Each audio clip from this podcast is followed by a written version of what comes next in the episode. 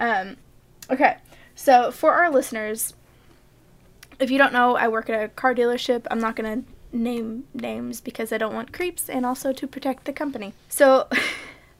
a couple of weeks ago, we had this guy come in to test drive a used BMW Mm. that we had, you know, bought from a customer right off the street.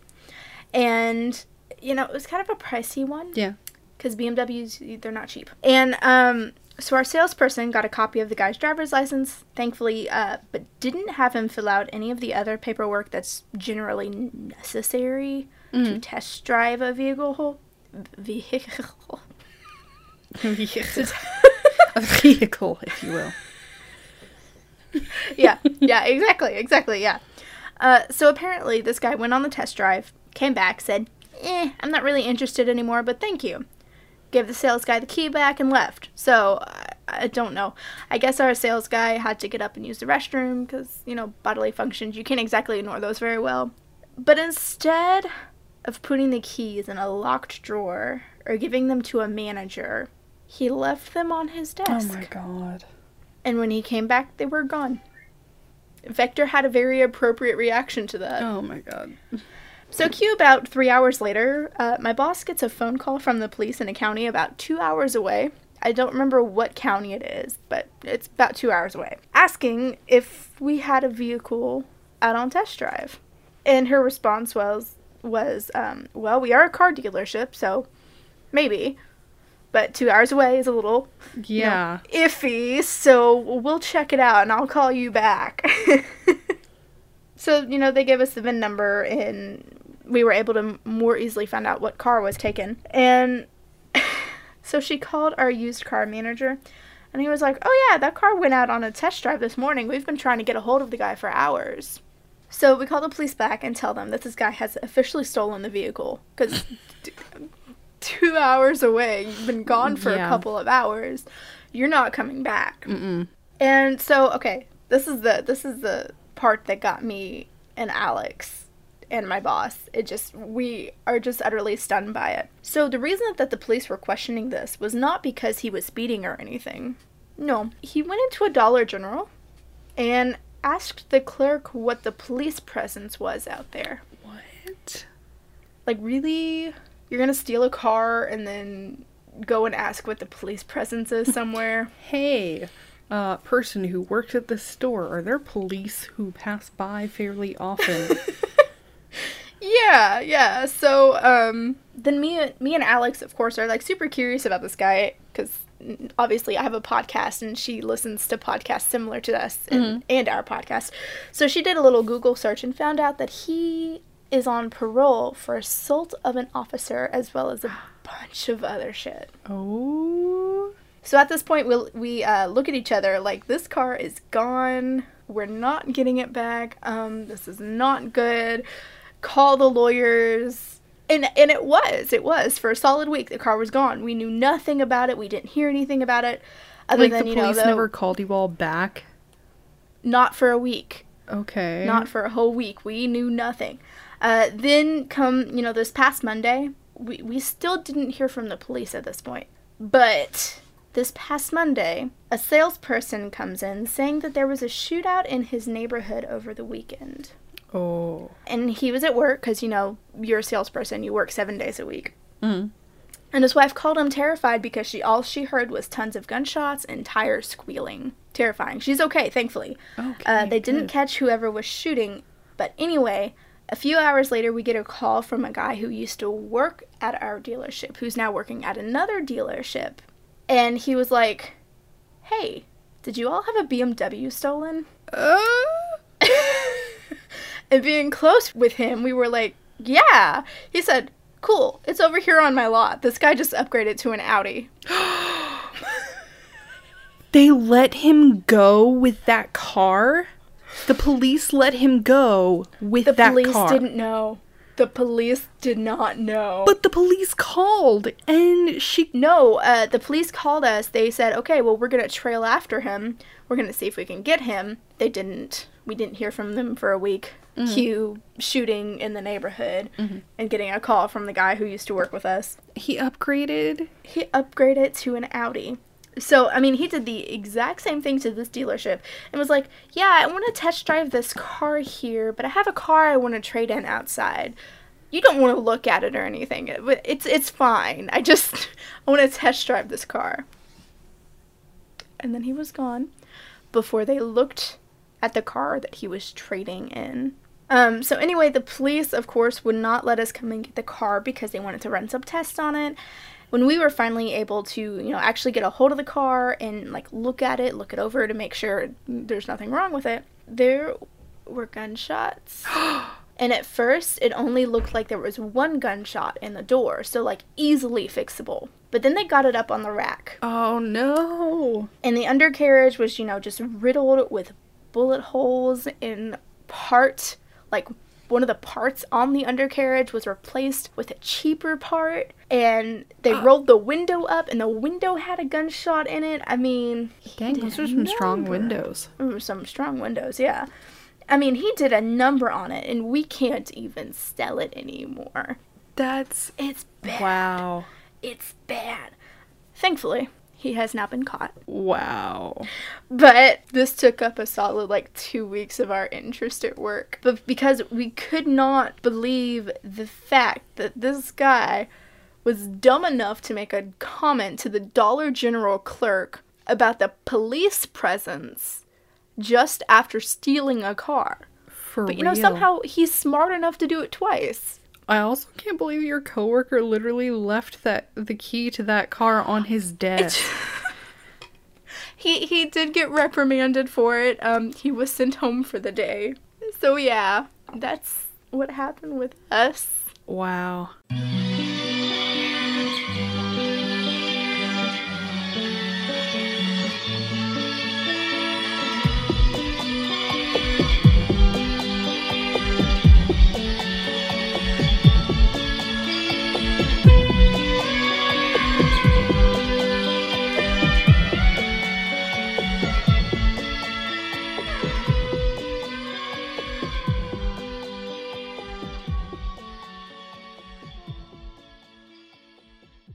Hello, I am Rachel. And I am Grace. Welcome back. Welcome, welcome. You know who we are. Are are are are, But- but- are, are- Why we are, how we are. uh, when we are. Time is a construct. What we are. Podcast. Oh, that are one's, we? That one's pretty, pretty. That one easy. is pretty easy. Yes, yes, Yeah. yes, yes, yes, yes. Okay. Um. So this week Yes, where are we? we are in Utica, Indiana. Haha. Oh, it's Utica. That's what I thought. I was like, it's either it's either Utica or Utica. I've only ever heard it pronounced Utica, so I assume that's I'm going with. Utica. So my sources are uticaindiana.org, wikipedia.org, and uticapreservation.com. So first of all, this is a very small town. So like in 2000, there were only 591 people recorded living within the city. Wow, no wonder I couldn't find very many stories. Yeah, like really small. So Utica was first settled in 1795 by Judge James Noble Wood and his wife Margaret Smith Wood. The town was laid out by Judge John Miller, Judge Wood, as noted above, and Samuel Blight, Doctor, Doctor Samuel Blight, in 1816. So tell me if this pisses you off as much as it does me. The men were contracted $2,500 to build 100 cabins, costing $25 each. Uh, I feel like that is not enough. and each lot was about 100 feet by 100 feet. These houses only cost $25 to build. Oh, It wasn't until 1819 when four other families moved into the town.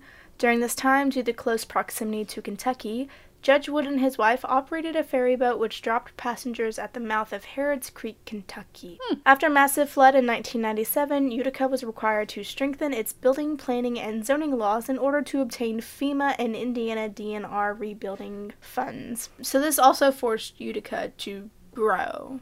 And um that that's it super small city. Not a lot has happened except for my story, which is a murder and the paranormal. Ooh. so then, what is your story? Because Oh yeah, I guess Yeah. it is me. My story is the murder of Tammy Jo Blanton. It's not in Utica. It's actually in Jeffersonville, but it's still in Clark County. pretty close. And yeah, yeah. Uh, I do right up at the top. I want to say my story contains multiple, multiple mentions of sexual assault that can be triggering for, triggering for some listeners. So if that pertains to you, I advise you fast forward about 20 to 30 minutes to Rachel's story. On that note, my story also contains um, It's gonna be a brief Fun mention one. of sexual assault. So uh, that may be triggering to some listeners. If that pertains to you, please just fast forward to the very end of the episode from here. or just stop here. It's up Yes. to you. Mine has It's multiple to you. mentions. Um, Rachel's might just be in one part. Um, it is. Yep. but it's a like a, yeah. So Yeah. Uh, my sources are courierjournal.com, WHAS11.com, WLKY.com, 2wave3.com articles, um, yahoo.com, 2WDRB articles, 3oxygen.com articles, and WTHR.com. Wow. Even an oxygen.com article? 3. Yeah, but a lot of those sources were Serious. fairly re- uh, like repetitive, so this isn't like super long. Okay. on September 11th, 2014 at 2:50 a.m., 46-year-old Tammy Jo Blanton called the police department to report that her ex-boyfriend Joseph Oberhansley was trying to break into her home on Locust Street in Jeffersonville by kicking down her back door. Blanton told the officer that she had changed the locks and wanted her ex-boyfriend to leave the property, so the officers waited and watched him leave before leaving themselves. Coworkers were concerned the next morning when Blanton didn't show up for work at ZirMed, which is a Louisville healthcare tech company. A mm-hmm. friend called the police when she called Blanton's phone, and a man answered the phone and not Blanton herself. She texted one of her friends the day before saying, I'm taking my life back. I worked too hard to get here. No one will take me down. She also told friends that her locks had been changed, like she told the police. And that night, she said that she had checked her windows and put a chair under the door. Oh, goodness. She, was really scared. Yeah, and she, I think she expected him to come back. Yeah. So this is the confusing bit. Most sources said that when the police arrived to issue a welfare check, they found Oberhansley outside her home on the porch looking nervous. But a few other sources said that he actually answered the door of her home. Like he actually was in the house. He, answered? What? Well, and she, wait, she was outside? no. Okay, let me start over. Okay. Most sources said that when the police arrived to issue a welfare check, they found Oberhansley outside um, Blanton's home on the porch looking nervous. Uh, A few other sources said that he answered the door of her home and said he hadn't seen her. Then he kept talking about his car and taking it to his job, which was a New Albany car dealership. So he refused a pat down and was arrested on the property. Officers also like found when they patted him down a bloody brass knuckle knife in his pocket and they noticed a cut on his knuckles. And during all of this, another officer went inside Blanton's home to complete the welfare check, and the back door was damaged as if someone forced their way in, and there was blood throughout the house, along with a tarp and tools on the ground. Upon further inspection, Tammy Jo Blanton's body was found in the bathtub, and when detectives questioned Oberhansley about what they found at Blanton's home, he said two men must have broken into the house and killed her oh my god. and denied having contact with her d- that day. After being questioned for three hours, he finally admitted to having killed her. That is not all, though. He also admitted to cooking and consuming parts of her heart, saying that it is part of him now. Ew. Yes, and to further prove this, Blanton's blood was found on a frying pan, a pair of tongs, a plate with what appeared to be skull and bones on it, and utensils. Also, a friend of Blanton's told police that she had confided in them that she had been raped by Oberhansley the weekend before her death and went along with it to keep the peace. That she was trying to get away from him but didn't want to tip him off that she was leaving. So she felt That's yeah, like she had to. Oberhansley was charged with burglary, rape, uh, murder, and abuse of a corpse. The trial was initially scheduled for 2016, but was pushed back a year to give Oberhansley's defense more time to prepare. However, he was actually ruled incompetent to stand trial in October of 2017 and underwent treatment through the Indiana Division of Mental Health and Addiction before finally being ruled fit for trial in November of 2018. Oberhansley rejected his defense team's insanity case, and a trial began in August of 2019.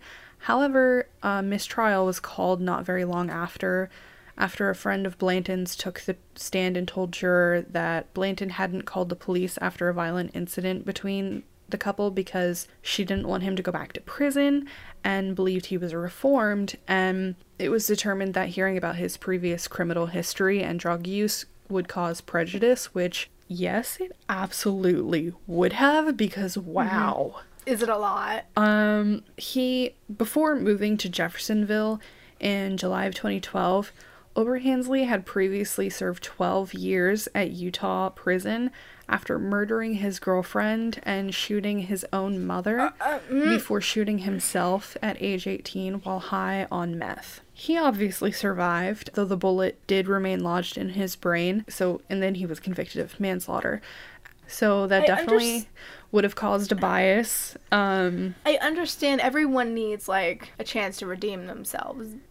But he murdered his girlfriend and shot his mother and himself. Yes, and by law he did do his time, so the judge thought like that was the past. We're not going to admit that into evidence. We're just going to leave it out the next trial. So, after the mistrial, it took over a year to get the case back in court as he returned to a mental health facility to be ruled competent again, and then COVID 19 hit. The trial commenced on September 11th of 2020, exactly six years after the murder of Tammy Jo Blanton. The trial was held in Jeffersonville uh, with jurors who were actually from Allen County, because of the mm-hmm. publicity the case received in the area was wow, like everybody yeah. knew about it. Yeah. Which I think is really interesting that I had never heard about this because like it's That's literally right, right across, across, the bridge. bridge. Yeah. Yeah. Oh, uh, because of COVID 19, the public wasn't allowed inside the courtroom during the trial, obviously. But there was a live stream available. Um, however, recording it was prohibited, so there's like nothing now, uh, like that you can go look up or anything like that. Over a dozen people testified, including Blanton's friends, coworkers, forensic experts, and the police officers who were there the day that Blanton's body was found, and Oberhansley was the only witness for the defense. Oh my god. Yeah. The scene of the murder was described as being covered in blood, far worse than anything, literally described as being far worse than anything you would see in a horror movie. Like oh there was gosh. that much blood everywhere. And like I said before, like her body was found in the tub. It had been mutilated with most of her brain and heart having been removed and part oh. of a lung. Oh my god. Yeah, uh, which he also ate parts of. Uh. Yeah. The jury also heard that Blanton had blunt force injuries all over her body. She died of sharp force injuries to the face, neck, and torso, and had defensive wounds to her hands, suggesting she might have tried to fight off her attacker. Yeah. Prosecutors said that Blanton also was raped the morning before she died, but defense attorney Brent Westerfeld questioned that, asking if during cross examination whether there was any evidence of sexual assault. Dr. Arabadjieff, a forensic pathologist with the Kentucky Chief Medical Examiner's Office, said that no evidence of physical trauma had been discovered, but signs of physical trauma aren't always found in sexual assault cases. However, forensic scientist and analyst at the Indiana State Police Laboratory, Nicole Hoffman, testified that seminal fluid was found during an examination of the body, and then at least one of the samples matched Oberhansley's DNA. Mm. She, yeah. So it was very obvious that the two, that something had happened between the two but whether or not it was consensual, it was up to the jury to decide. Yeah. Basically. So Hoffman also took the stand to discuss evidence collected at the scene that had both Blanton and Oberhansley's DNA, including a knife, frying pan, jigsaw, kitchen tongs, dinner plate, those eating utensils, a shirt found on the bathroom floor, suggesting that he was the one who ate parts of her organs. So while Oberhansley admitted to Blanton's murder and dismemberment and cannibalizing her in his interview with police, his tune had changed pretty much immediately after that. So during most of those six years, his story was the complete opposite. He said he went to go to Blanton's to get his things when he stumbled upon two black men in the home that night and they knocked him out. Yeah, it's so and that they knocked him out right after he saw one of them uh, had a had a gun, and he saw the other one stab Blanton. He also said when he woke up, he grabbed a knife because he wasn't sure if they were still there, which like I feel is such a typical thing for like white people who are being accused of a crime to, who have most likely done the crime to blame it on fictionalized person of color. person of color Yeah. So often. So like on top of all of this, that's awful. And he when he was questioned why these two men would stab Blanton literally 25 times that they could tell, but then just knock him out. He's I don't know. He just, he's just like, "Oh, I don't know. Weird." It He couldn't have come up with something better than that. Um, even I just a lot. And then he also said he didn't know who had consumed some of Blanton's organs after her death, even though the DNA evidence definitely Pointed to him. pointed to him. yeah. He said he only ever had admitted to her murder because he started going along with what the officers were saying because he was confused as he was hit in the head by the two men and basically saying he had a concussion so he didn't really know what was going on. The judge also had to clear the courtroom at one point because he interrupted testimony from witnesses and Of course he did. Yeah, Of course which- he did. is not the last time you'll hear me say that. Oh boy. Yeah. Yay. During closing statements, Oberhansley's attorney said that his client's story was reasonable. And which no it isn't. That it makes zero sense. But anyway, and that the prosecutor hadn't presented evidence that proved Oberhansley had committed the crime. Mm-hmm. Prosecutor Jeremy Mull told the jury that Oberhansley needed to be in control and when she said he's not anymore, he murdered her. He said, quote, She suffered so many indignities that night. She was terrified, she was stabbed, she was dismembered, she was eaten, and she was raped. And the justice for each of those acts of indignities is important if it is proven. It's what justice demands. Yeah. So this next part is from the original trial, but back then Mull told the jury how Blanton had locked herself in the bathroom to hide from Oberhansley before he kicked down the door to kill her. Oberhansley allegedly said that Blanton seemed calm in his interview talking about this, and Mull said in her last moment she wasn't going to give him the pleasure of seeing her scared.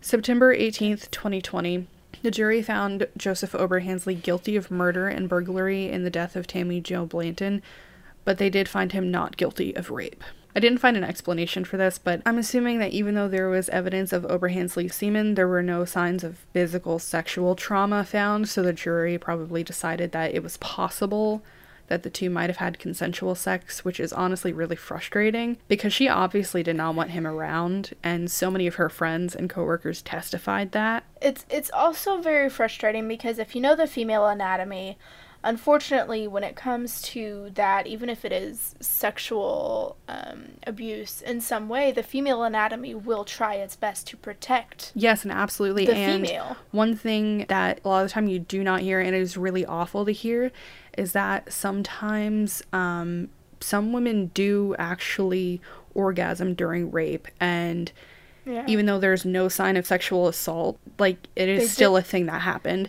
yeah. It just makes me mad. Especially if they didn't want it. Exactly. And it is just more about, ugh, I- I'll go into it later. He received six years for burglary and life in prison without parole for murder.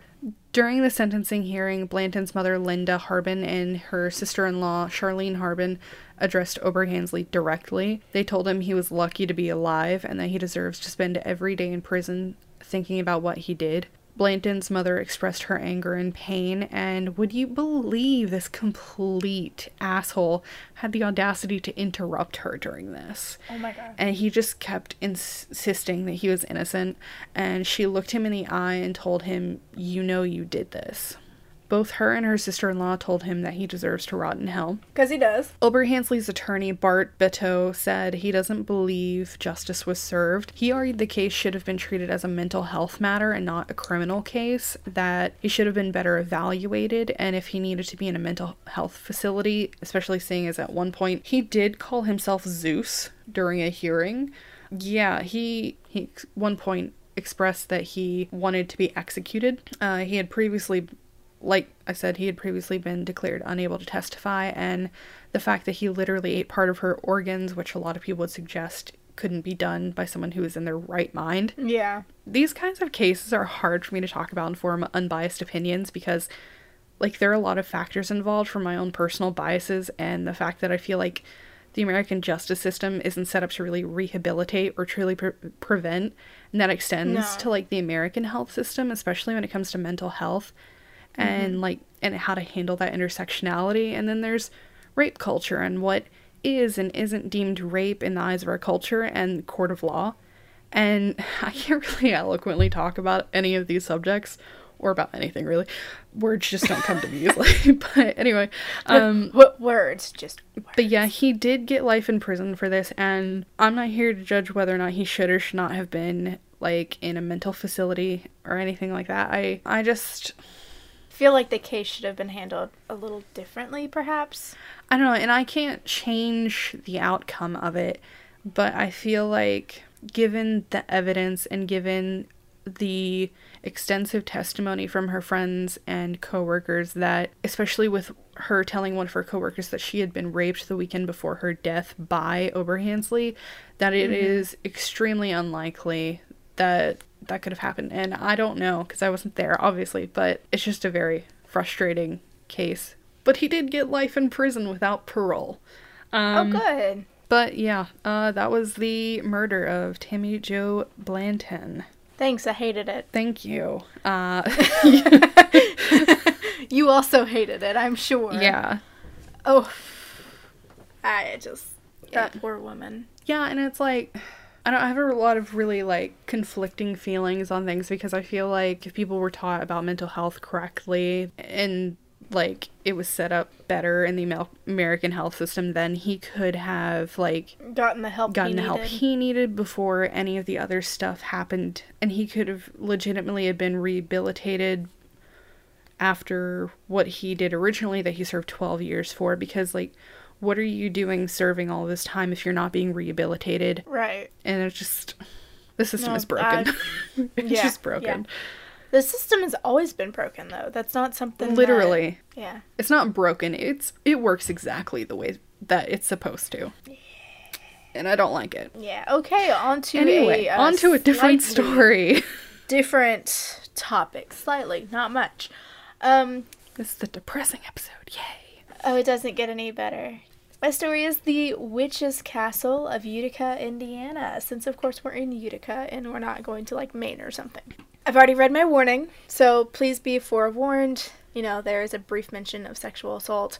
If this is triggering to some listeners, please fast forward to the end of the episode, and we appreciate you listening this far. So, my sources are newsandtribune.com, history101.com, themadisonian.net, the accidentalspook.blogspot.com. That was my main source. Reddit.com and allthat'sinteresting.com. Ah. What was that face for? I was drinking water and I made a weird noise because I turned the water bottle the wrong way and the straw was like in a weird spot, so it went like It did the kissy noise. did the kiss and Wah.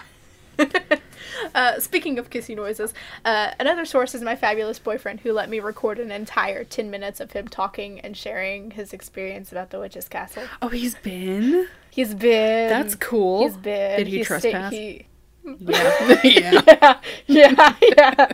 Which um, I have his permission. I can share it with you. I can share it with the listeners. But I am going to fast forward his portion to his actual experience there. Okay. Oh, you're gonna So- actually play it? I will play it. Cool. I will cool. play it. This is the first. this is a first. Um, so, according to rumors, you know, from the get go, this this this town was cursed. The man who I initially wrote about finding the town, Judge James Noble Wood, was suspected to have actually stolen the land that the town resides on from three older women of Metis descent. Oh. I did have to look this up because this is a tribe that I've never heard of, which is not unheard of, but Yeah, there uh, are a lot. Métis. Yeah. Yeah. Métis is basically native and European heritage combined, but Okay. yeah. When Wood claimed the land as compensation for his military service as part of the Treaty of Paris, Mm-hmm. he evicted the three sisters from their rightful home. However, they did not go easily. That's what I like to hear. At this point, a standoff ensued, and after several days of threats and gunfire, Wood and an assembly of other men stormed the house. The three women were disarmed and dragged from their home, kicking and screaming before being tied up and thrown onto a makeshift raft and sent down the river towards the falls of the Ohio Oh no! What? towards their death. Apparently, townsfolk remember seeing the women bloodied, beaten, and trapped on the raft, struggling and wailing, when all of a sudden they froze.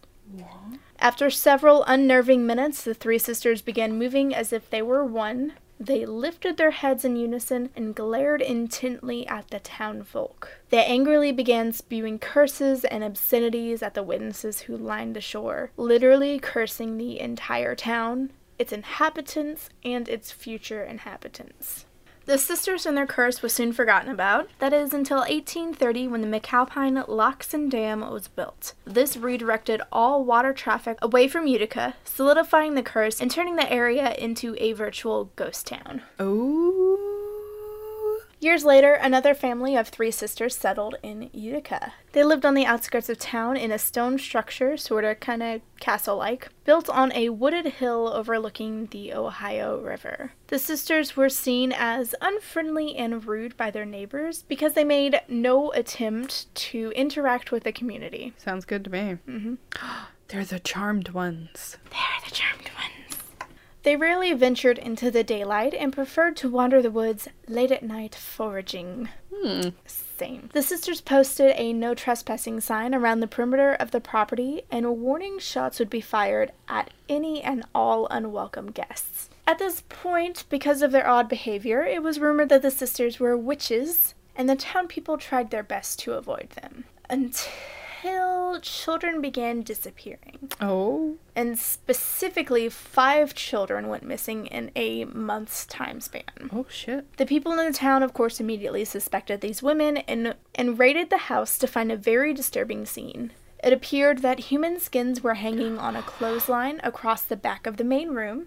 Piles of small human bones were tossed into the corner. And in a pot over the fireplace, there appeared to be a stewing heart of a child. No, I thought they were gonna be like goals, not. Oh my god, that's not goals, not goals. And according to one source, in a back building of the property, the body of one of the missing children was found. Oh shit. They were tried on the spot and found guilty of cannibalism and witchcraft.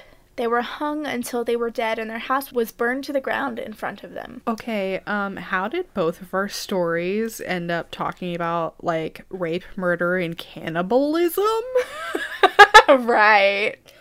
So, supposedly, in the 1950s, the Witch's Castle was rebuilt by a man named J. Paul Druin.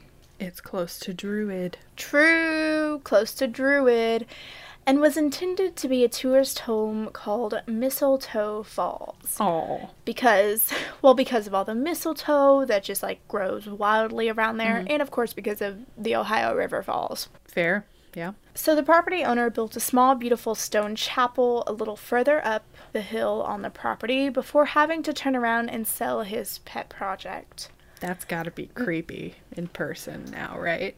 Yeah. Cool. Yeah. Mistletoe Falls then switched hands to that of Joseph Biaggi, who was excited to continue in the business. However, some say that this business was cursed, like the rest of the town, as there were many problems that it encountered.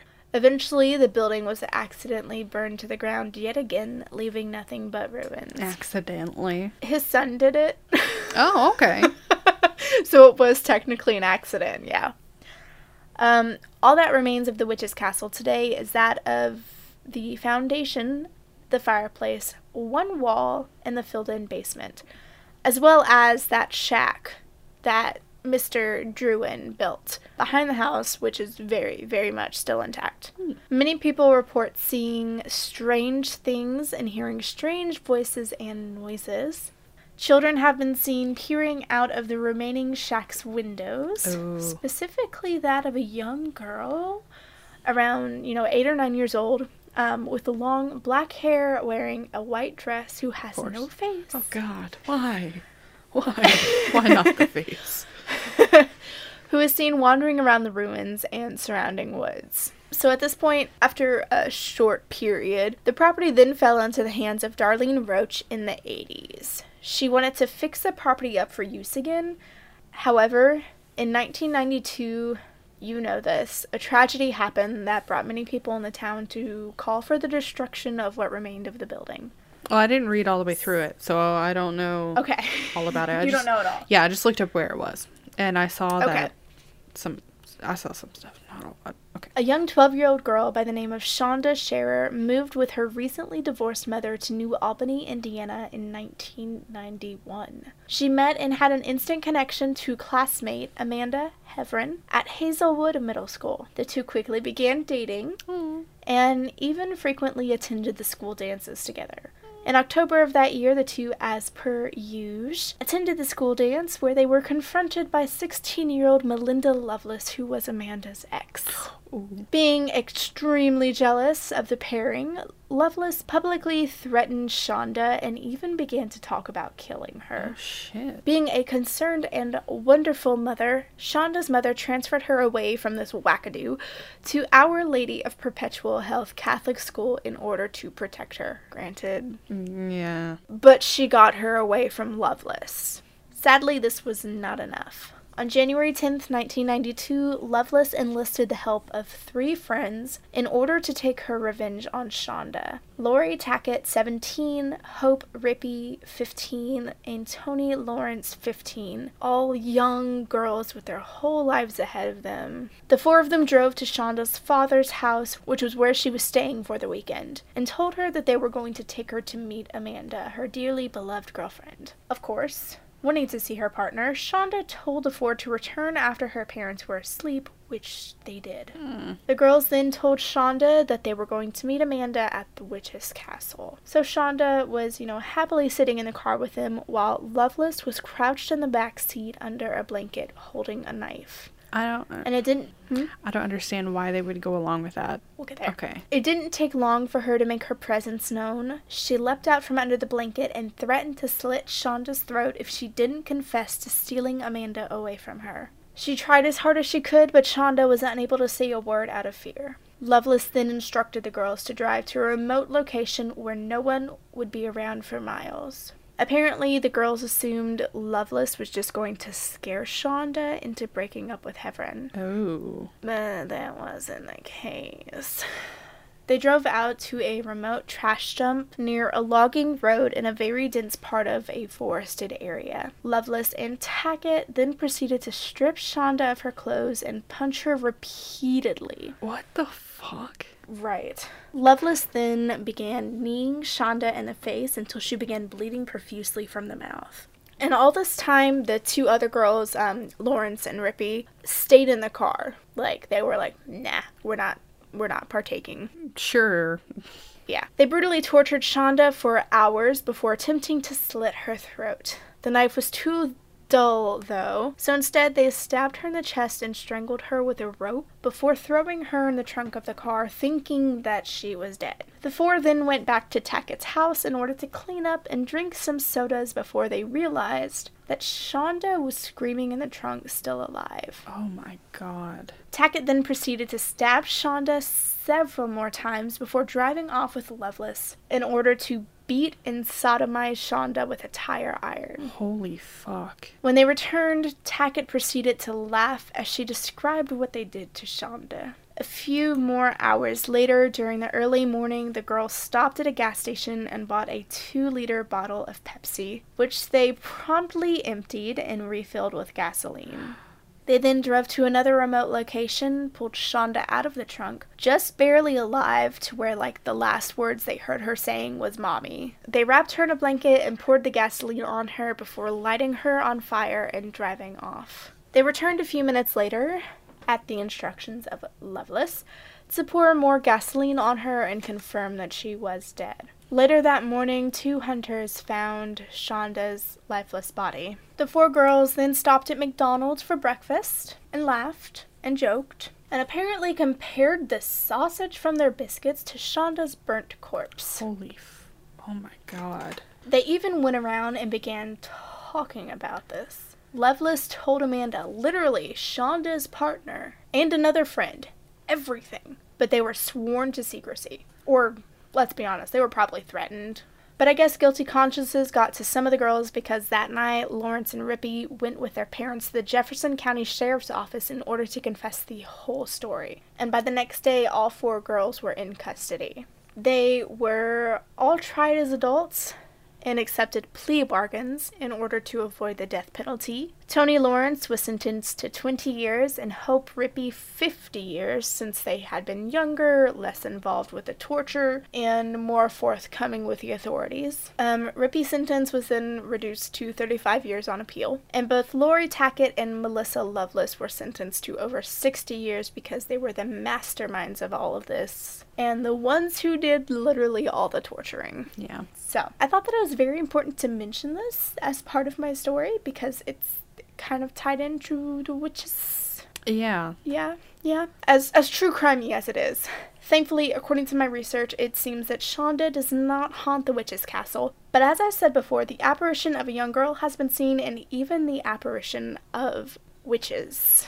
In fact, like I said at the beginning, I spoke with Charlie about this uh, this weekend about the castle, and he told me everything he knew, his own experience. But he does admit he doesn't admit that it's paranormal. It's just weird.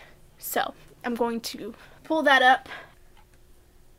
Now, the reason why that story is important is because, and like like I said, those are, those are the only two stories I know of. Is the the five supposed witches who were burned at Witch's Castle in the original house that stood there, and then the poor young child that was murdered in the 90s. Um, now, since then, though, there has been sightings at Witch's Castle, um, and there's a distinct feeling of dread in the air there. Essentially, there are three different uh, apparitions that supposedly appear at Witch's Castle. Um, the first one is obviously our poor girl Cheryl. Uh, there are people who've claimed to see her burned carcass in the actual stone house. Um, supposedly, if you go into the house, walk out of the house, she's standing there in the doorway when you look back in. Um, how true this is, I don't know. I never saw the ghost, but that's one of the things they claim. Number one. Um, so her essence or spirit is supposedly still there. The second entity, and this one I don't know where the fuck it came from, uh, is that of a little child, presumably a girl in a white dress or a white gown. Um, supposedly, she runs around the well in the back area. Um, she's mostly harmless, uh, from what I've been told. She doesn't really do anything, but she just kind of spooks up and pops up and just runs around. Uh, she mostly just ignores people. You mostly just see her running around. She never interacts with anyone directly, at least as far as I've been told and, and from what other people told me. The third apparition is technically five. That would be the five original witches. And this comes with my own experience because for a little while I was really obsessed with Witch's Castle and I couldn't explain why. Um, I'm not, for the record, I don't, can't say whether or not I believe the paranormal is real. I find it fascinating, but I cannot 100% say, oh yeah, I believe in ghosts. At least not in the way that movies portray them. Ooh, spooky. I don't, not that way. However, this particular instance, is probably the closest that I got to that. Um, like I said, when I was younger, I got really obsessed with Witch's Castle. When I was took there the first time, I was just really drawn to it. I don't know why. I can't really explain it, but like I wanted to go up there all the time, and so I would take people up there all the time. Um, I took one of my poor like the one thing is I know uh, women can have a more difficult time there because of Chandra. Um, if Chandra is there and you're a woman, you will get sick, queasy very quickly. And if you get queasy, you want to leave because that means she's coming. Mm. Again, no one's died from any apparitions there. That's just what they say. Uh, Miranda got really. Uh, my, I brought my friend Miranda and her boyfriend, a few friends up there, and she got really sick, and she was the only woman in her group, and everyone else was fine. But I couldn't get enough. So I took them home, and the next day I got some camping gear and I went back up Alone? there, and I stayed there Mm-hmm. for 24 hours. I just brought a couple books, some beef jerky, some candy, some soda, and I just stayed there. And I put my sleeping bag in the Witch's Castle stone house, and I just stayed there. And everything was fine. And no, I was not on drugs. I actually didn't do any drugs at this point in my life. Um, but I remember it was late at night, probably like one or two in the morning, and I went to sleep. When I woke up, and this is where I don't know if it actually happened or if it was a dream, but I remember waking up. And I remember it was pitch black outside. And I just heard chanting, and I looked out, and where the foundation of the house was, there was an actual house. And I went into the house. And when I went into the house, there were just f- five women sitting in a circle, and I sat down in a circle with them. And I could not understand what they were saying. I do not remember, but their mouths weren't moving, but I could hear them, and I was understanding them in that weird trance. And this went on. I don't. I don't remember how long it went on. I just remember I sat there, and I was in front of all five of them. And then it felt like it lasted forever, and then all of a sudden, everything went black, and I woke up in the foundation of the house. And I have never wanted to go back since. Uh, which is not true. I would love to go back there again. Um, but that's the closest thing I ever had to a true paranormal experience. But could have been dream. But yeah, that's that. That's all I know of Witch's Castle. So, uh, I don't know where he got five women, but if he claims he saw five women, maybe the spirits of all but one of the witches that supposedly haunt the land have met in the afterlife. Uh, first of all, yeah. he went out there by himself. Like, tell me that you're a man without telling me you're a man because. because he went out there by himself, yes. With beef jerky, candy, and soda. okay, I'll, I'll, I'll vibe with the beef jerky. That's fine. You will vibe with that. by himself. I would be terrified. Why? Oh my god. And then uh, th- whether or not that was a dream or not, he actually woke up inside the actual structure he, yeah, he woke up in what remained of the structure. when he w- was not in there when he went to sleep. Mm-hmm. Oh god. And he's never Now, had a know, this- history of like sleepwalking or anything like that. I'll have to check with him. I don't know. I think he might have as a child, but he doesn't anymore. That's very yikes.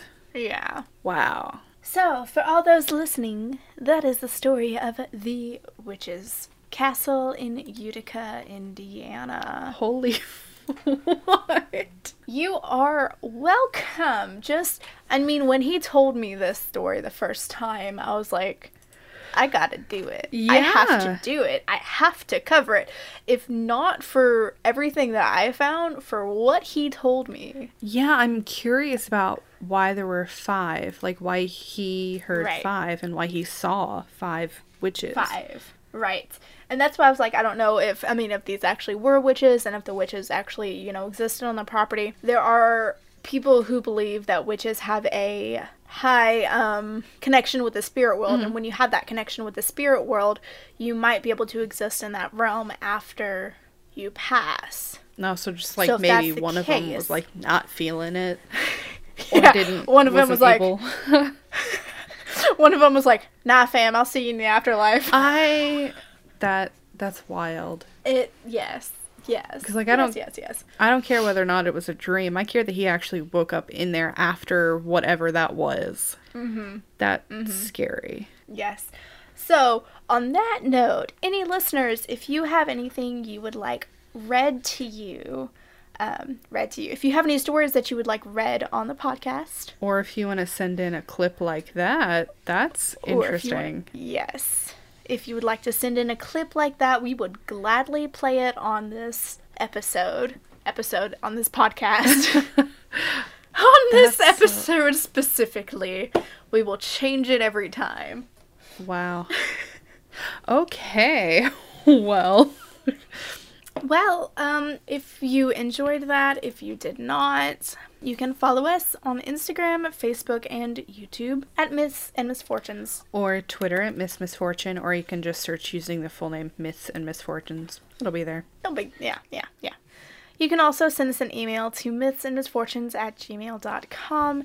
And please check out our website, mythsandmisfortunes.com. Our theme music was composed by McKean Fulbright, and our art was created by Heather Marie Atkins. Their websites can be found in the description below. And please don't forget to rate, review, and subscribe. Anywhere and everywhere you can. I'm not kidding. Just Seriously, just ev- everywhere. Please. please. All right. Thanks so much for listening, guys. Thank you and goodbye. Goodbye. Bye.